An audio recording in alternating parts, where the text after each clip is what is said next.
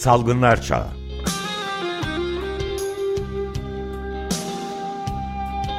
Pandemide Sağlık.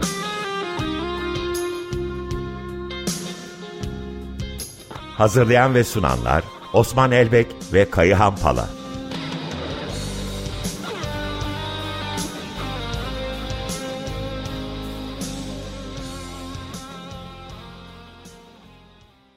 Günaydınlar Osman Bey, Kayan Bey. Merhaba, günaydın, günaydın herkes. Günaydın. Günaydınlar. Evet, e, bugün e, bayağı özel bir verileri de içeren özel bir program yapıyoruz yanlış anlamadımsa değil mi? E, evet Ömer Bey, yine her zamanki gibi Türkiye ve dünyayı pandemi üzerinden bir özetleyip uzun bir zamandır aslında konuşmayı istediğimiz göçmenler konusunu, bu pandemi ortamında göçmenlerin sağlığına e, ve pandemiye yaklaşımını e, gündeme getirmek istiyoruz. E, çünkü e, Türkiye'de göçmenlere dair giderek artan bir ırkçılık var. Ee, önce pandemiye bakarsak e, iki hafta önce balayı döneminde izlemiştik. E, balayı bitti en azından Avrupa'da. Geçtiğimiz haftada Avrupa'da vakalarda bir yüzde sekiz artış oldu. Almanya ve Fransa en çok vaka saptanan beş ülke arasına girdi. 9 Ekim verilerini değerlendiren Dünya Sağlık Örgütü ki dün akşam yayınladı raporunu. E, dünyada en çok saptanan 5 e, ülkenin 3'ünün Avrupa'dan olduğunu açıkladı. Almanya birinci, Fransa üçüncü, İtalya beşinci. E, John Hopkins verilerine bakarsak son 7 günde Avrupa'da %18 oranında vaka arttı. E, başı Almanya çekiyor günlük 100 binin üstünde vakayla ki ikiye katlamış gibi duruyor. E, bu yüzden bir Avrupa'da yeni bir dalganın ortaya çıktığını söylemekten imtina etmemek lazım. Bunun bizim açımızdan doğrudan belirleyici e, özelliği var. Çünkü yaklaşık 4 hafta sonra da Türkiye'yi etkiliyor e, bu dalgalar. Aslında etkilemeye başladığını da ifade edebiliriz. E, bakanlık biliyorsunuz vakalar azalırken hızla e, günlük açıklıyor, haftalık e, sektirmeden açıklıyor ama e, şimdi 2 Ekim'de en son açıkladı. Bugün itibariyle hani haftalık açıklanacaktı. E, bir gecikme var. Bu da vakaların arttığına dolaylı olarak kişisel deneyim itibariyle işaret ediyor. E, ama bunun dışında rakamsal düzlemde de artış var. Örneğin 12-18 Eylül haftasına göre 26 Eylül 2 Ekim haftasında %8 oranında vakamız artmış durumda. Ee, bir takım dezavantajlarımız var. Aşılamada istediğimiz noktada değiliz. İkinci doz aşı yapılmış oranımız %64. Üçüncü dozda ne yazık ki %34'e, dördüncü, beşinci dozlarda da %16'ya düşüyor. E, omikron varyant aşımız e, mRNA'da yok. Bivalent dediğimiz daha etkili aşı ne yazık ki Türkiye'de yok. Yine kronik sorunlarımızdan biri 12 yaş altına aşı hakkımız yok e, böyle bir ortamda Covid tedbirleri alınmadığını sakın zannetmeyelim. E, siyasi iktidar elinden geldiğince Covid tedbirlerini alıyor. Biliyorsunuz bir müzik kısıtlaması vardı. Geçtiğimiz hafta içerisinde de bir Covid tedbirinde uzatma var. Açık cezaevindeki hükümlerin izinleri iki ay uzatıldı. Biliyorsunuz 15 Nisan 2020'den bu yana izindeler 200 bin civarında hükümlü. Anlaşılıyor ki Türkiye müzik kısıtlaması ve cezaevi izniyle halk sağlığı tedbirlerini alıyor. E, kişisel olarak benim dinleyicilerimize üç tavsiyem olacak. Bir, kapalı ortamlarda mutlaka mümkünse FFP2 dediğimiz, N95 dediğimiz koruyuculuğu yüksek maske, o yoksa tıbbi maske. E, yumurta alerjisi olmayan kişilere e, risk gruplarını önceleme konusunun e, önceleme e, şartıyla grip aşısı ve 4 ayı aşmışsa da COVID hatırlatma aşılarına yapalım. Sıkı bir dalga geliyor gibime geliyor. Kayahan sen ne dersin? Çok haklısın Osman ama ben hani e, senin söylediğin önlemlerin halk sağlığı önlemi içerisinde değerlendirilmemesi gerektiğini düşünüyorum. Kuşkusuz ki sen orada bir gönderme yaptın ama bazen bu göndermeler çok iyi anlaşılmıyor dinleyiciler tarafından. Sonra da epeyce bir mesaj yığınıyla karşı karşıya kalıyoruz biliyorsunuz. Siz işte bunu nasıl halk sağlığı önlemi e, olarak adlandırırsınız diye. İşin doğrusu Türkiye'de herhangi bir halk sağlığı önlemi şu anda alınmıyor.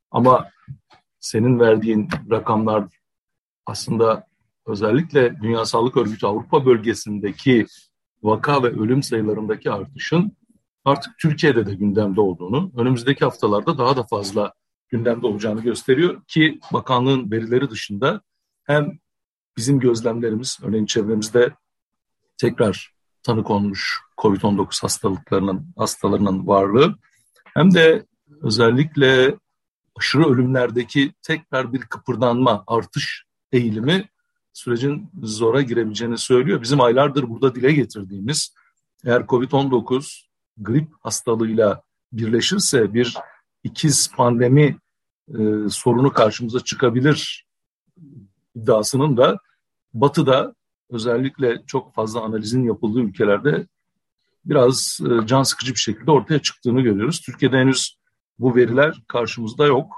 ama öyle anlaşılıyor ki bu yılın son çeyreği ve 2023'ün ilk çeyreği hem grip hem de COVID-19 açısından e, biraz canımızı sıkacak şekilde karşımıza çıkabilir.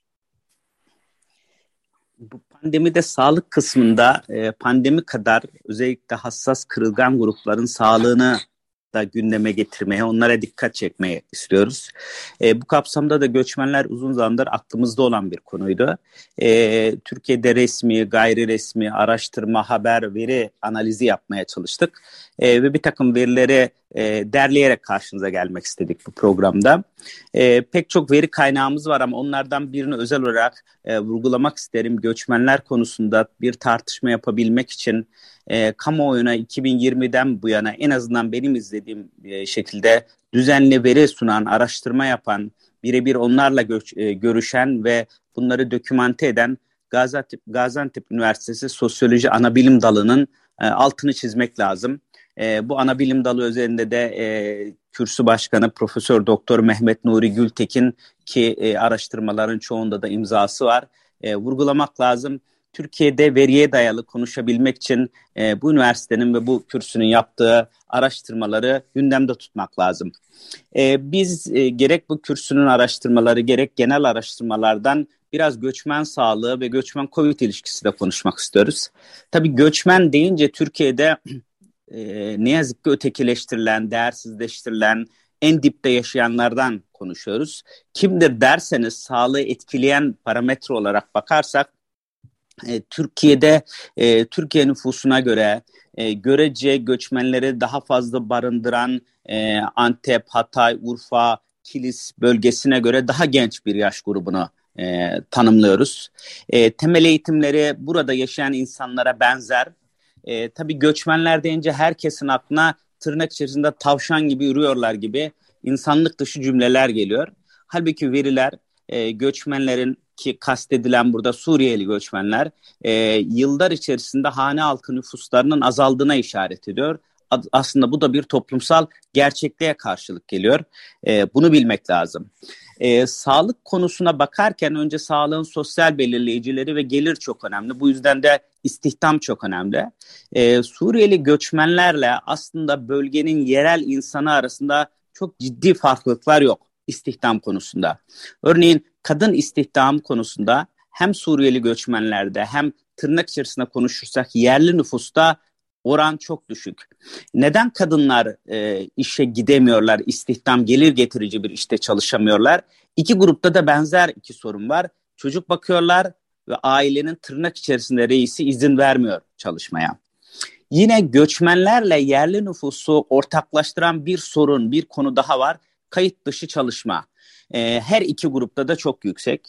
Tabii ki bu Suriyelilerle, e, göçmenlerle yerlerin her durumda eşit olduğuna işaret etmiyor. E, Suriyelilerde emek sömürüsü daha fazla.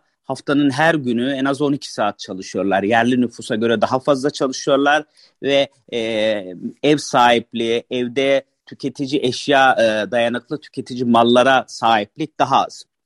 Ama e, örneğin her iki grupta da göçmenlerde de yerli nüfusta da internet çok az oranda erişilebiliyor. Yaklaşık üçte bir oranında gibi. Tabii bu çok önemli çünkü Covid sürecinde eğitimi internet üzerinden yapmayı düşünmüştü Türkiye.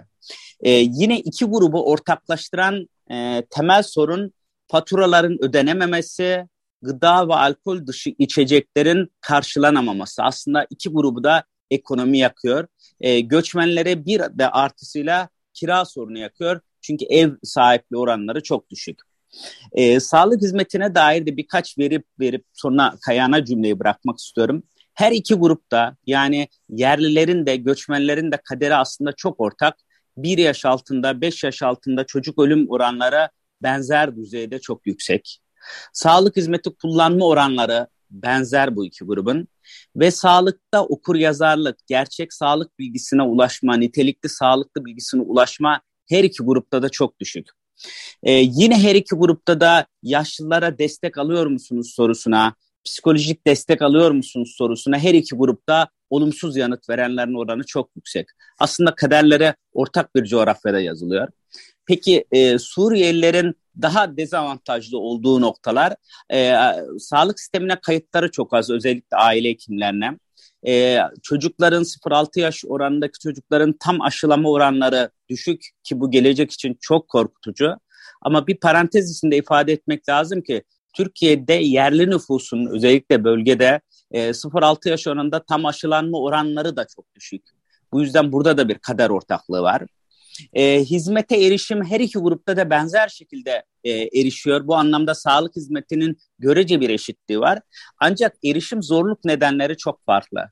Yani yerli nüfus randevu alamıyorum, e, muayene randevusu alamıyorumdan dert ederken e, Suriyeliler ben aldığım zaman çok zor alıyorum ama dil bariyeri yaşıyorum ve ayrımcılığa tabi tutuluyorum sağlık çalışanları açısından. Diyor ki sağlık çalışanları üzerine çok düşünmemiz lazım.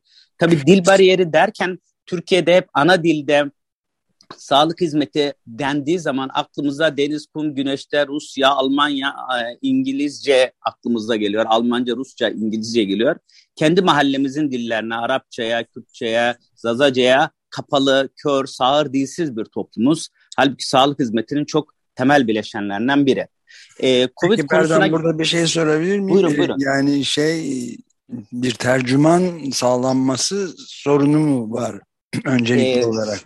Çok, çok önemli bir veri var elimizde. Tercüme desteği alamayanların oranı yüzde yetmiş bir. Ee, zaten hani Türkiye'de düşünürseniz ne Covid konusunda ne sağlık konusunda e, Sağlık Bakanlığı örneğin tek bir ana dili Türkçe olmayan insanlara yönelik herhangi bir doküman bugüne kadar yayınlamadı. E, bu çok büyük bir problem. Hasta merkezde sağlık hizmetini önleyen bir şey. E, bilmiyorum e, Kayan ne dersin bu sağlığın sosyal bileşenlerine ve sağlık hizmetine dair konum çerçevesinde sonra da COVID-19'a dair bir şeyler paylaşmak isterim. Osman, e, bu senin sözünü ettiğin araştırma gerçekten çok değerli. Çünkü yaklaşık 10 yıldır birlikte yaşadığımız Suriye sığınmacılara ilişkin özellikle sağlık alanında çok sınırlı veri var. AFAD yalnızca kamplarda yaşayanlarla ilgili sınırlı verileri zaman zaman açıklıyor. AFAD'ın verilerine baktığımızda kamplarda bu arada sığınmacıların çok az bir bölümünün yaşadığını da e, yineleyelim bilinsin. İki tane temel sağlıkla ilgili sonuç açıklanmış. Bir tanesi sağlık hizmetlerine erişim çok düşük, kadınlarda daha da düşük. İkincisi sağlık hizmetlerine erişenlerin ilaca erişmeleri de düşük. Dolayısıyla gerçekten hani 10 yıldır birlikte yaşıyoruz. Daha bunların bir bölümüyle de belki çok uzun zaman yaşayacağız, belki hep birlikte yaşayacağız. Hem diğer toplumsal alanlarla bir entegrasyonun söz konusu olmadığını, özellikle senin vurguladığın eğitim içinde olmak üzere, hem de temel bir insan hakkı olmasına rağmen sağlık hizmetine erişimle ilgili ciddi sıkıntılar e, olduğunu görüyoruz ki eğer bunlar kentlerin çeperlerinde, büyük kentlerin çeperlerinde yaşayan eğer sığınmacıları kapsayacak şekilde genişletilse ben e, sonuçların çok daha büyük sıkıntıyla karşımıza çıkabilme potansiyelini görüyorum. Örneğin 2018'de Türkiye Nüfus Sağlık Araştırması tarafından yayınlanan Suriyeli sığınmacı ailelerin çocuklarındaki bebek ölüm hızı ve çocuk ölüm hızına baktığımızda Türkiye bebek ölüm hızıyla kıyaslandığında neredeyse iki buçuk kat, üç kat daha fazla o ailelerde doğan bebeklerin bir yıl içerisinde hayatını kaybettiğine tanıklık ediyoruz. Gerçekten e, bu konu üzerine hepimizin ciddiyetle düşünmesi, hiç olmazsa eğitim ve sağlık gibi temel alanlarda bu e, sığınmacıların gereksinimlerini karşılayacak bir kamusal hizmet sunumunu bir an önce hayata e, geçirmemiz gerektiğini düşünüyorum. Tabii bir de galiba da... E, çok özür dilerim. E, Buyurun. Ben de bir yandan göçmen e, dayanışma mücadeleleri içerisinde işte omuz Hı-hı. vermeye çalıştığım için hatırladığım bir ayrıntı var.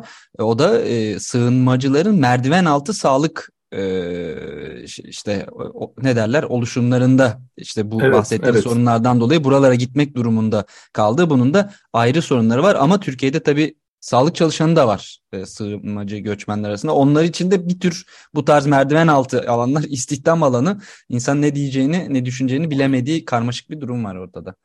Tabii bu politika baştan e, eleştirilecek bir politika ama sonuçta çocuklar, kadınlar bu politikaya karar verici olmadıkları halde yenik düşmüş insanlardan söz ediyoruz. Benim ayrıca bir parantezde söylemek istediğim Osman senin sunduğun bulgularda çok çarpıcı başka bir şey var. Oradaki yerel e, toplum üyeleri, Türkiye Cumhuriyeti'nin yurttaşları da sağlık hizmetlerine erişim açısından ciddi sorunlar yaşıyorlar. Zaten örneğin e, işte o bölgeyle ilgili bebek ölüm hızlarına baktığımızda Batı ile Doğu arasında çok ciddi farklılıklar olduğunu görüyoruz. Hem sağlık hizmetlerine erişim hem de sağlığın sosyal belirleyicileri açısından ciddi eşitsizliklerin olduğu ve maalesef eşitsizliklerin de durağanlaşmasını bir kenara bırakın giderek arttığı bir döneme de tanıklık ediyoruz. Aslında Behçet Aysan'ın dediği gibi bir cehennemde yaşıyoruz. Başka bir cehennem yok ve o cehennemi paylaşıyoruz. Bu yüzden birbirimize karşı öfkelenmek yerine birlikte bu cehennemi düzeltebilmenin yollarını aramak lazım. Covid bağlamında da yine göçmen ve yerli nüfusu e, analiz ettiğimizde ki bu konuda benim görebildiğim e, Gaziantep Üniversitesi Sosyoloji Anabilim Dalı'nın yaptığı bir araştırma var. Verilerimi oraya dayandıracağım doğrudan. E, diğer sunduğum veriler daha e, geniş çaplı verilerde. Ama burada bu kürsünün çalışması var. 2021 yılında tamamlanmış. E, yerliler de e, Suriyeli göçmenler de COVID-19 bilgisini en çok televizyondan alıyor. Sonra arkadaş ve komşudan alıyor. Üçüncü sırada da sosyal medyaya geliyor.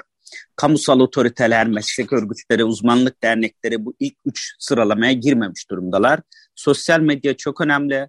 E, bugün itibariyle de sansür yasasını konuşuyoruz. Oradaki yapılabilecek müdahale aslında toplumun bilgilenme hakkını da doğrudan ihlal ettiğini buradan da söylemek mümkün. Test pozitifliği yani etrafınızdaki birilerinizde Covid testi pozitif çıkan var mı sorusuna Suriyeli göçmenler çok daha az oranda evet yanıtı veriyor. Bu Suriyeli göçmenlerin daha az Covid'e yakalandığına işaret etmiyor. Test sayılarında ciddi düzeyde bir farklılık olmasına işaret ediyor aslında. Teste ulaşım aslında hastalığın tanısını belirliyor. Bu yüzden test ulaşımında bir problem olduğunu düşünebiliriz.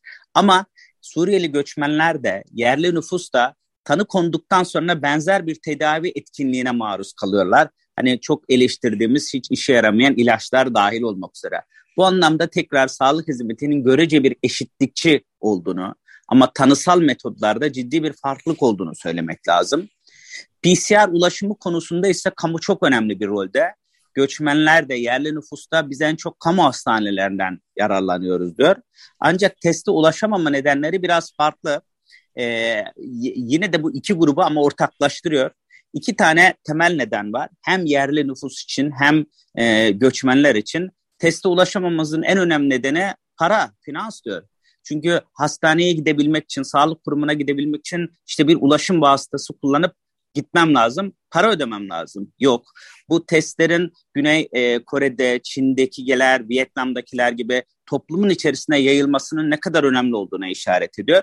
İki, kamu hastaneleri e, dışında teste para alınması çok büyük bir sorun olduğu ifade ediliyor. İkincisi de teste gitmemenin, tercih etmemenin hastaneye gittiğim zaman bana virüs bulaşabilir diyorlar. Bu da hem sağlık kurumlarımızın e, niteliğinin arttırılması ve güvenli kurumlar haline dönemediğinin işareti hem de bir kere daha test merkezlerinin kamu sağlık kurumlarının dışında da yapılabilmesinin ne kadar önemli olduğuna işaret ediyor. Bu vesileyle oturup ciddi ciddi düşünmek lazım.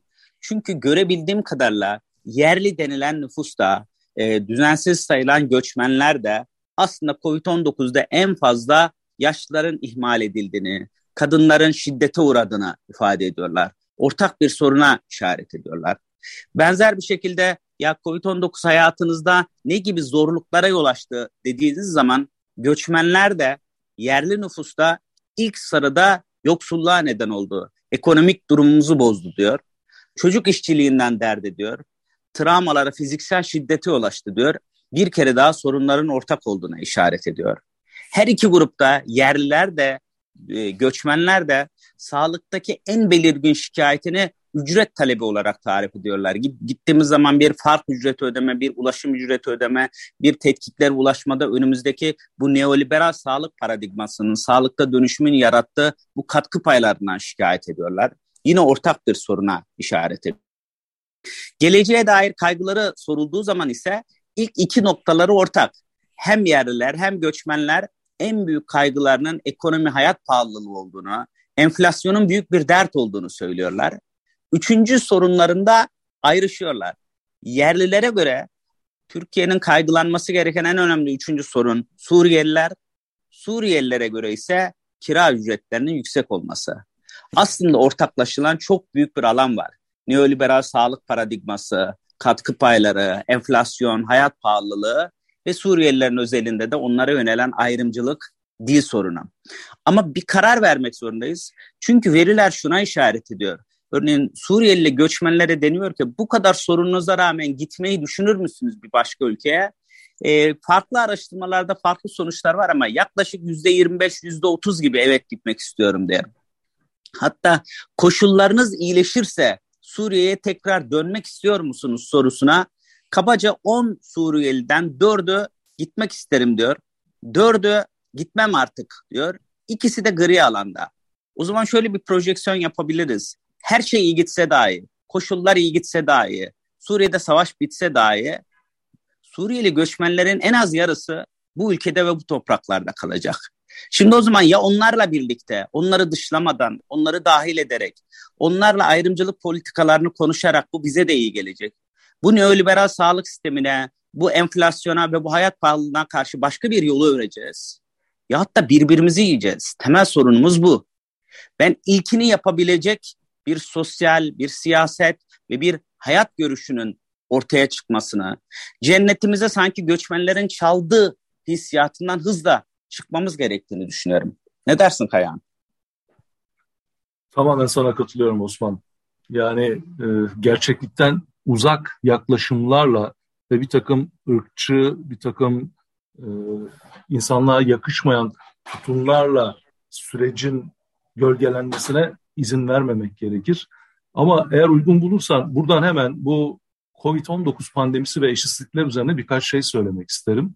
Oraya Biliyorsun... geçmeden bir tek şey bir soru ilave edeyim izninizle. Yani bu iktidarın dışındaki altılı masa ya da diğer e, muhalefet partilerinin, muhalefetin bu konudaki izlenimi nedir? Yani ne, ne yapacağına dair, ne yapılması gerektiğine dair bir açıklaması oldu mu acaba?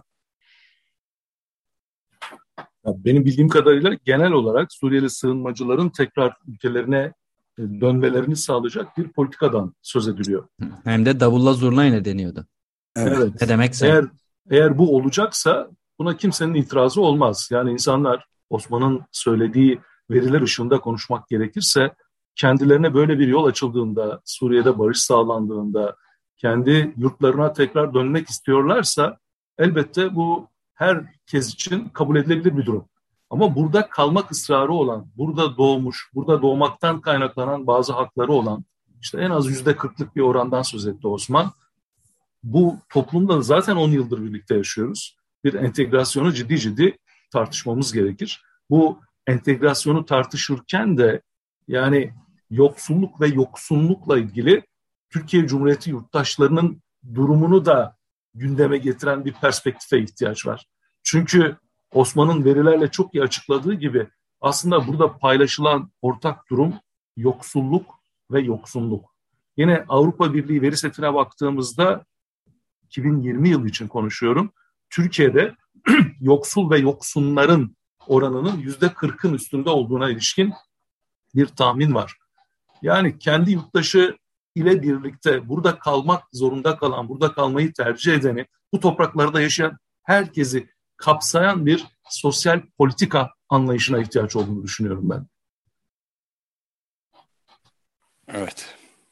Bir yeni bakış açısına ihtiyacımız var. Ben kendi hayatımdan örnek verirsem, benim iki kuşak öncem anneannelerim, babaannelerim Girit'ten geçmiş, gelmişler.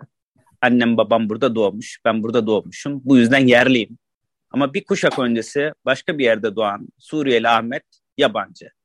Ya bunların ötesine geçen, bunların çok dışına çıkan, Anadolu'nun bir gerçekten halklar kapısı, bir köprünün olduğunu ifade eden, bununla bu ülkede yaşayan herkesi, herkesi kapsayan, gerçekten kimsesizlerin kimsesiz olan bir ülke, bir dünya, bir tahayyülüne ihtiyacımız var. Avrupa'ya da dünyaya da bunu anlatmaya ihtiyacımız var. Biz sorunları ortak yaşayan insanlar birbirlerine karşı hasımlık ilişkisi kurmak yerine birbirleriyle dayanışarak bu ülkenin de bu dünyanın da kaderini değiştirebilirler. Yoksa hakikaten barbarlık önümüzde bir barbarlık çağı açılıyor pandemiyle birlikte diye düşünüyorum. Son sözü de sana bırakayım Kayan zamanımızı da doldurmadan. Ee, üstelik bu barbarlık çağı dediğin zaman Osman yani bu pandeminin etkilerine Açık Radyo dinleyicilerinin çok yakından bildiği iklim krizinin etkilerini de eklemek gerekecek. Çünkü ister istemez eğer dünya bu sürece bir set çekemezse yerinden edilme artık geçmişte olduğundan daha fazla bütün dünyanın gündemine girmiş olacak. O yüzden belki 50 yıl sonra halen yeryüzü varlığını sürdürüyor olursa bugün konuştuklarımıza o zamanın kuşakları gülerek ya ne kadar saçma şeylerle uğraşmışlar diye bakacak. Ama ben programın sonuna gelirken birkaç şeyden söz etmek isterim. Ee, biliyorsun geçtiğimiz birkaç gün önce Oxfam'ın bu eşitsizliği azaltma taahhüdünün 2022 endeksi yayınlandı. 161 ülke sıralandı bunlar içerisinde. Maalesef Türkiye 74. sırada. Ve bu raporun gösterdiği en önemli şey COVID-19 pandemisinin özellikle en yoksul ve savunmasız kişiler etkilendiği için dünyada bir yandan eşitsizliği artırırken bir yandan da buna verilen yanıtlar içerisinde başta sağlık alanındaki kaynaklar olmak üzere sosyal belirleyicilerle ilgili kaynaklarda da bir azalmaya gitmiş oldu. Buradan hemen dün yayınlanan Lancet Global Health dergisindeki makaleden atıfla şu soruyu sormak lazım. Dünyada kimin yaşayıp kimin öleceğine kimler karar veriyor? Çünkü şu andaki gerçeklik buna karar verenlerin Big Pharma'nın CEO'ları olduğu biçiminde. Kimler ölecek, kimler kalacak? Yani Eğer, büyük büyük ilaç şirketleri. Evet, büyük ilaç, ilaç şirketlerinin devlerinin CEO'ları bu kararları veriyormuş gibi görünüyor. Peki başka kimler bu kararlar içerisinde önemli rol oynuyor? Burada da STK'lar üzerinden bir tartışma yürütülüyor. Bakın şu anda birazdan rakam da vereceğim. Bazı büyük STK'ların ulus devletlerden veya hükümetler arası kuruluşlardan daha etkili bir rolleri var. Örneğin raporda dört büyük STK, Bill ve Melinda Gates Vakfı, Gavi, Wellcome Trust ve Salgın Hazırlık Yenilikleri Koalisyonu'nun 2020'den bu yana COVID-19 salgınıyla mücadele için 10 milyar Amerikan doları harcadığı tespit edilmiş. Bir karşılaştırma yapılıyor dergide. 2020-2021 için Dünya Sağlık Örgütü'nün bütçesi ise bunun altında 9,4 milyar dolar. Dolayısıyla bu süreçlerde yine tırnak içinde söylüyorum ister istemez bir takım STK'lar, ilaç firmaları, aşı üreticileri gibi şirketlerin daha ön plana çıkması aslında hem sağlık hizmetine erişim hem de örneğin aşı tedirginliği açısından ciddi bir problem oluşturmaya başladı. O yüzden de Osman dünyanın yalnızca daha iyi sağlık sistemlerine değil aslında dünyanın bu küresel kapitalizmi sorgulayan ve eşitlikçi bir sisteme gidecek daha iyi bir sisteme ihtiyacı var diyelim ve bugünkü programımızı Bob Dylan'dan Yanıt Rüzgarda Esiyor diye Türkçe'ye çevireceğimiz bir e, şarkısıyla çok ünlü Blowing in the Wind şarkısıyla bitirelim. Bob Dylan şöyle diyor, diyor ki evet bir adamın kaç kulağı olmalı insanların ağladığını duyabilmesi için? Evet kaç ölüm olmalı onun bilmesi için ne kadar çok insanın öldüğünü? Ve evet bir adam kaç kere çevirebilir başını sadece görmemek için? Hoşçakalın. Çok Hoşçakalın. Görüşmek üzere. Görüşmek üzere.